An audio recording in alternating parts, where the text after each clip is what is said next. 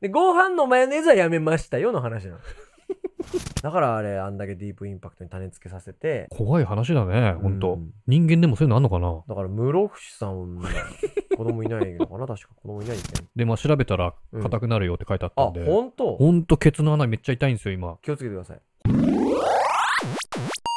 親と似るのは遺伝か生活習慣か。うん。肥満の親の子はなぜ肥満が多い遺伝と生活習慣の相関関係ということで、興味深いですね。はい、先日私ネット記事でこんなの見つけまして、うん両親が太っているとうん子供に遺伝しますか、うん。夫が身長175センチ、100キロ。うん。私が妊娠6ヶ月目で身長153センチ63キロです。うんお互い太りやすく肥満体型なのですが、うん子供に遺伝するのでしょうか、うんちなみに両親2人とも肥満です。うん今のところ検診では普通サイズですが、太りやすさが遺伝してお腹の中でも大きくなってしまったり、産んでからも太ってしまわないか不安です。うん。私たちも怠けてるわけではなく、ご飯も野菜中心ですし、うんお酒も飲みません。単純に太りやすくて、うん太りやすいのであれば、生まれてすぐからミルクの量など調整した方がいいのでしょうかうん。といった、うん。まあ、相談というか質問というものがはい。ネット上にあったんですけれども。なるほどはい。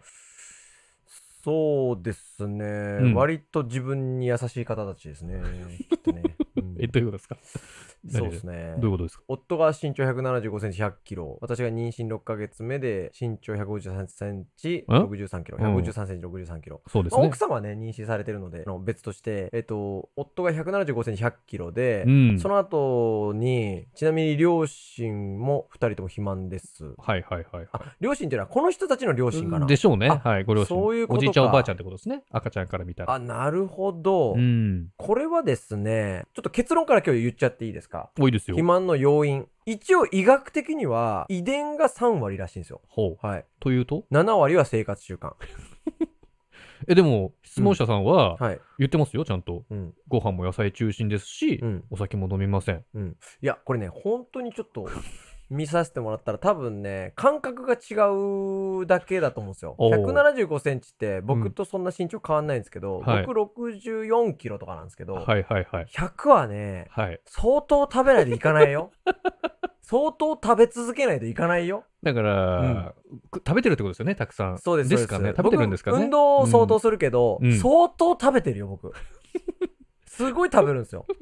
うん。うん毎晩丼2杯食べるんでおすよ。すごいね。うん。炭水化物をね。素晴らしい。 64キロです。そうなんよね。そうなんですよ。だから、まあでも、いわあでもあるんじゃないですか、太んない。な3割っていう部分ね、うんうんうんその、大食いの方とか太んないって言うじゃないですうか。んうんうん。なんかそういう遺伝ももちろんね、あ、そうそうそうそう。。あったりするからら、そうなのよ。逆に、まあ、太りやすい遺伝も一応3割はあるってことですよね。ああーそれちょっと一個ずつ段階踏んで説明していいですか。お願いします。まずね、うん。遺伝の要因が3割で、生活習慣が7割と申し上げたんですけど、はい。特に、うん一応子供の体型はお母さんに似ることが多いらしいんです。お母さんの遺伝要素が強いらしいんですよ。で、お父さんの体型の遺伝より、うんお母さん体型に遺伝することがまず多いと。うんうん、だから例えば、お父さんが痩せ型、お母さんが肥満型だったら、お母さんに近く肥満型になる可能性が高いと。うんで逆の場合は、まあ、お父さんが例えば、えー肥満で、うんお母さんが痩せてる場合は、まあ、痩せる可能性が高い。うでんも3割ね、まず遺伝がね。で、肥満遺伝子ってあるじゃないですか。肥満の、えー脂肪細胞か、まあ、いわはいゆる。はいはい。脂肪細胞は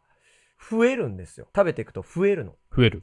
増え、数が増えて、それが大きくなっていくんだよね。うんそうすると太っていくんだけど、増えるとなかなか減らせないんだって。で、それは生活習慣の中で食べたら増えていくんだって。はいではい、やはいっ。ぱ生活習慣なんですよ。遺伝と言っても。まあまあ細胞、遺伝というか細胞の話と言っても、うん結局は生活習慣に起因すると。大部分はもうそこだと。そううん。そうそうそうそうそう。んんんちなみに生活習慣ね。そう、その脂肪遺伝子、肥満遺伝子ってうんいうのは、実はね、日本人は欧米の人より多いんですって。あ、そうなんですか、うんえ、日本の方がじゃあ肥満になりやすい人が多いってことそう。おうえっとね、これは研究データではっきりしてるんですけど、肥満遺伝子は日本人の34%が持っていると言われめちゃくてちゃ持おってり、るうん。欧米の方に比べて、あ、欧米人は10%未満。ほう。 25%ぐらい違うよ。全然違うじゃん。そう。でもさ、うん実際欧米の方の方が、まあ太ってる方多いでしょ多分、イメージ的には、う。そうでしょそうですね。うじゃあ何かっていうと、やっぱ生活習慣。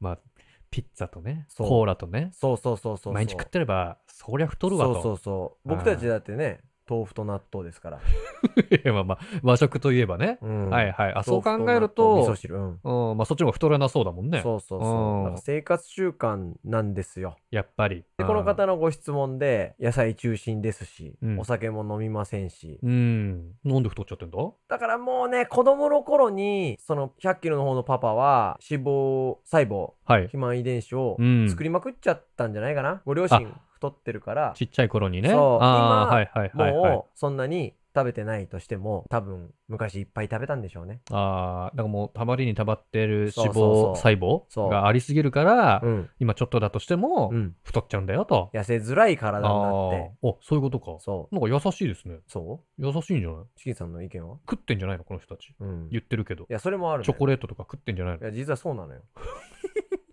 っていうか、っていうか、実はそうなのよってどういう実こはそうなのよと。どういうことどういうこと要はどう、いうことよ。その脂肪細胞をうん作るほど食ってたわけですよ。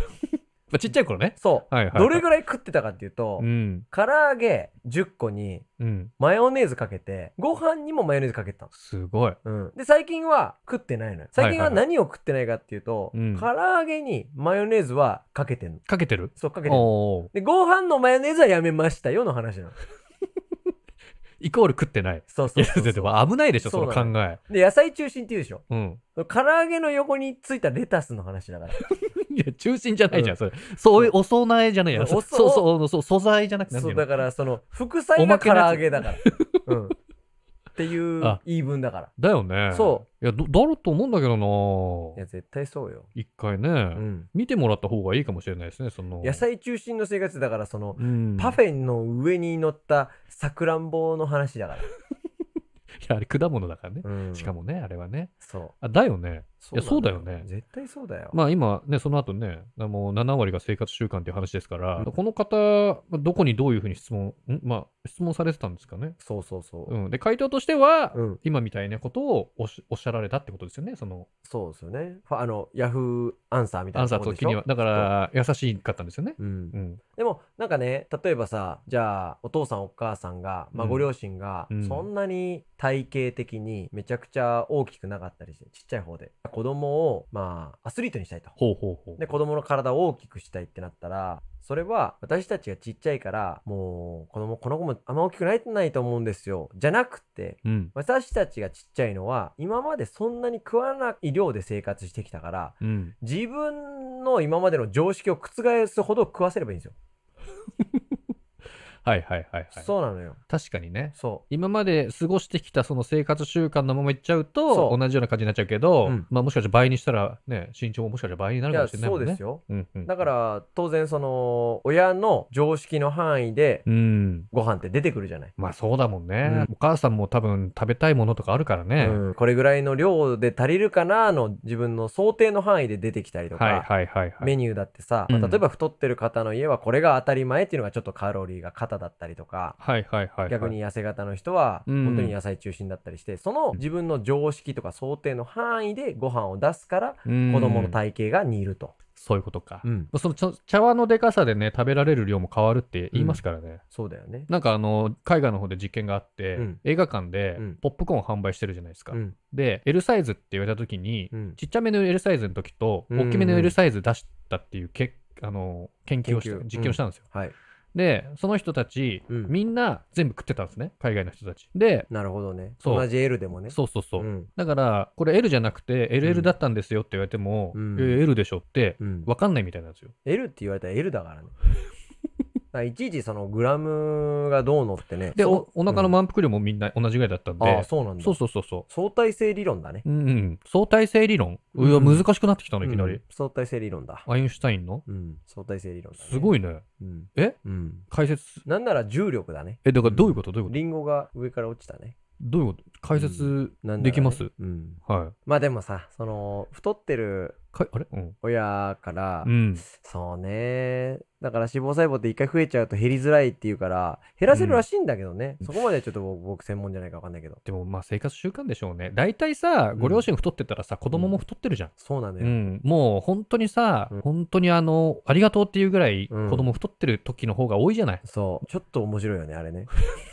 あのーみんなちょっと太ってるとちょっとだけ面白かったりしない面白いね。ね。うん。なんだろうね。あれ、やっぱ笑っちゃうこっちがさ、うんダメなのかないや、ちっちゃいのかないや、いや、笑う分にはしね、うん別にいいんじゃないですか。いいことですから。そうそう、全然いいんですよ。子供太ってて、うん子供先見といて、うんパパ、ママって言って走ってって、うんお父さんお母さんめっちゃ太ってたら、おもろいんです よ。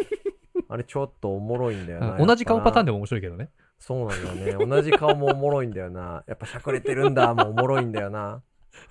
そうう。ん、あれ、笑っちゃいますよね。そうなんですよあれ、いい、でもいい、いいことだと思う。うんいいことだと思いますよ。そうね。太ってますチキンさん。あ僕ちょっと最近太り始めちゃったんで、うんね、ちょっと痩せようかなと思って。始めますなんかあー筋トレとプロテインを。おうそ始めたう、そうそう。あ、プロペプロテイン飲んでます飲んでますよ。運動後に。うんこ硬くなりませんあ、ああー、ちょっと自覚ないんですけど。本当ですかうん。硬、くなっちゃって。どっち飲んでますホエイ。ソイあ、ソイ。ソイあ、ソイじゃない。ホエイ。ホエイだよね。うん。うん。で、まあ調べたらうん硬くなるよって書いてあったあ、んで。ほんとほんと、ケツの穴めっちゃ痛いんですよ、今。気をつけてください。ほんと勘水弁して分ほ取しっいた。方がいいですよ。そうですよね。なんでだろうね。なんでプロテイン取ったらうんち硬くなるんだろう。なんか悪玉菌が増えちゃうみたいですよ。あその消化できなそうないプロテインが腸までいっちゃうと、消化できてないんじゃないそれそう、じゃあだからく食い取りすぎなのかもしれないです、ね。取りすぎか、うん。その運動が足らないかあ、そういうことうん、まあアミノ酸を運動足りてないだろう補給するのにアあミノそういう酸ことか肩みたいになっちゃうのかなそういうことか。ちょっとあんま分かんないけどまあ、そういうの知識も必要ですもんね。そうなんですよ痩せるためには。まあ遺伝的な要素ね、うん運動神経とかもどうなんだろうね遺伝がねでも遺伝の要素あるな、やっぱ僕も見てると、まあ、子供をいろいろ見させてもらってますけど運動神経は結構やっぱ遺伝してるかなって思う正直あ、そうなにご両親うのんなんか運動してる姿を見る機会とかもまああるっすてことごでいすか、シンプルに足速い子いるじゃないですかはいはいはいはい。足速い子の親御さんは、うんやっぱ子供の頃足速かったんですかって聞くとまあまあそうですねぐらいの人は多いかな、うん、そうなんだ。まあ多いかなそう逆じゃな逆い人ももあいるけどの。遅い人はうん遅いかな。うーんそうねそこそこの運動能力やっぱ、うんそこはさ、まあ、わかり一番わかりやすいのが馬じゃないですか競馬、馬、うんうん競馬はだって血統がもうあ、DNA がすごいって言うからね。そうディープインパクトとかさ、うんの子供でしょ今ほとんど活躍してんのはそうなんだ。だからあれあんだけディープインパクトに種付けさせてディープインパクトの血を流してそうお分ーけて種付け場になるわけでしょ怖い話だね、ほんうと。ん人間でもそういうのあんのかなだから室伏さんは子供いないのかな 確か子供いないっけないや、だからまあ、うんその感じでいけば、もしかしたら、うんその、隠し子じゃないけどね、そうね次のオリンピックというか、ソルジャーたちを育てるのに。ダルビッシュさんの子供はすごいんじゃないですかダルビあッーシュ今との山本聖子さんはいはいいはいおは子さんとかい。そういうことか。すごい遺伝子じゃないですかああ鈴木誠也さんと畠山さんあ体操のすごい感じになっちゃうね。そうそうすすごい人が生まれちゃうと。そうそあうー谷亮子さんと谷義友さんの子あ供も野球やってんだよね確かねあ。あ、そうなんですね。うんすごいね。すごいんじゃないですかやっぱそういう遺伝の関係性も運動神経は多少あるのかな。あるんじじゃないかな。どうまなあ、んつっだてろうも、あれですよね。だから、えその、やっぱ生活習慣。うん。別に大谷翔平のご両親がスーパーすごい人ではないですもんね。どうだったっけなあ、。すごい人なんですかなんか、アスリートだった気がするな。わかんない。でも、ベーブ・ルースじゃないですもんね。父親が。まあ時代が違いますからね。あ、だからそのベーブ・ルースの子孫とかじ子ゃないです孫もんでね。はないですよね。そうですもんね、うん。アンガールズのお母さん、背ちっちゃいですもん ね。そうなのよ。いや、一番食いついたね。そうそうそう。まあうんね、残念ながら亡くなっちゃいましたけど、はいはいはいアンガールズ田中さんのお母さんはちっちゃくて、うん。アンガールズ、ご兄弟もちっちゃいんだよね、確かね。あ、そうなのそう。で、その田中拓司さんでしたっけが大きいんだよね。突然変異というか。 で、あれ突然変異なのか。突然変異出てた。あ、でもミュータントあれはちょっとみたいな突然変異っぽいけどな。本当。うん。生活習慣じゃなくて。そうなんだ。だってあれでめちゃくちゃ太ければ、うん体重もあれば、うんいっぱい食べたんだねって思うけど、背丈ビヨーンって長いじゃない ですか。だから、突然変異。じゃないかな。ああどー、そういうなこんだとろか。可能性はゼロじゃないね。ううんん。そんなとこですかね。そんなとこか。ありはい。ありがとうございました。がとうございました。チャンネル登録お願いします。ご質問、ご相談、ご要望、何でもコメントください。 Twitter、Instagram でも受け付けてます。それでは。さよなら以降はいい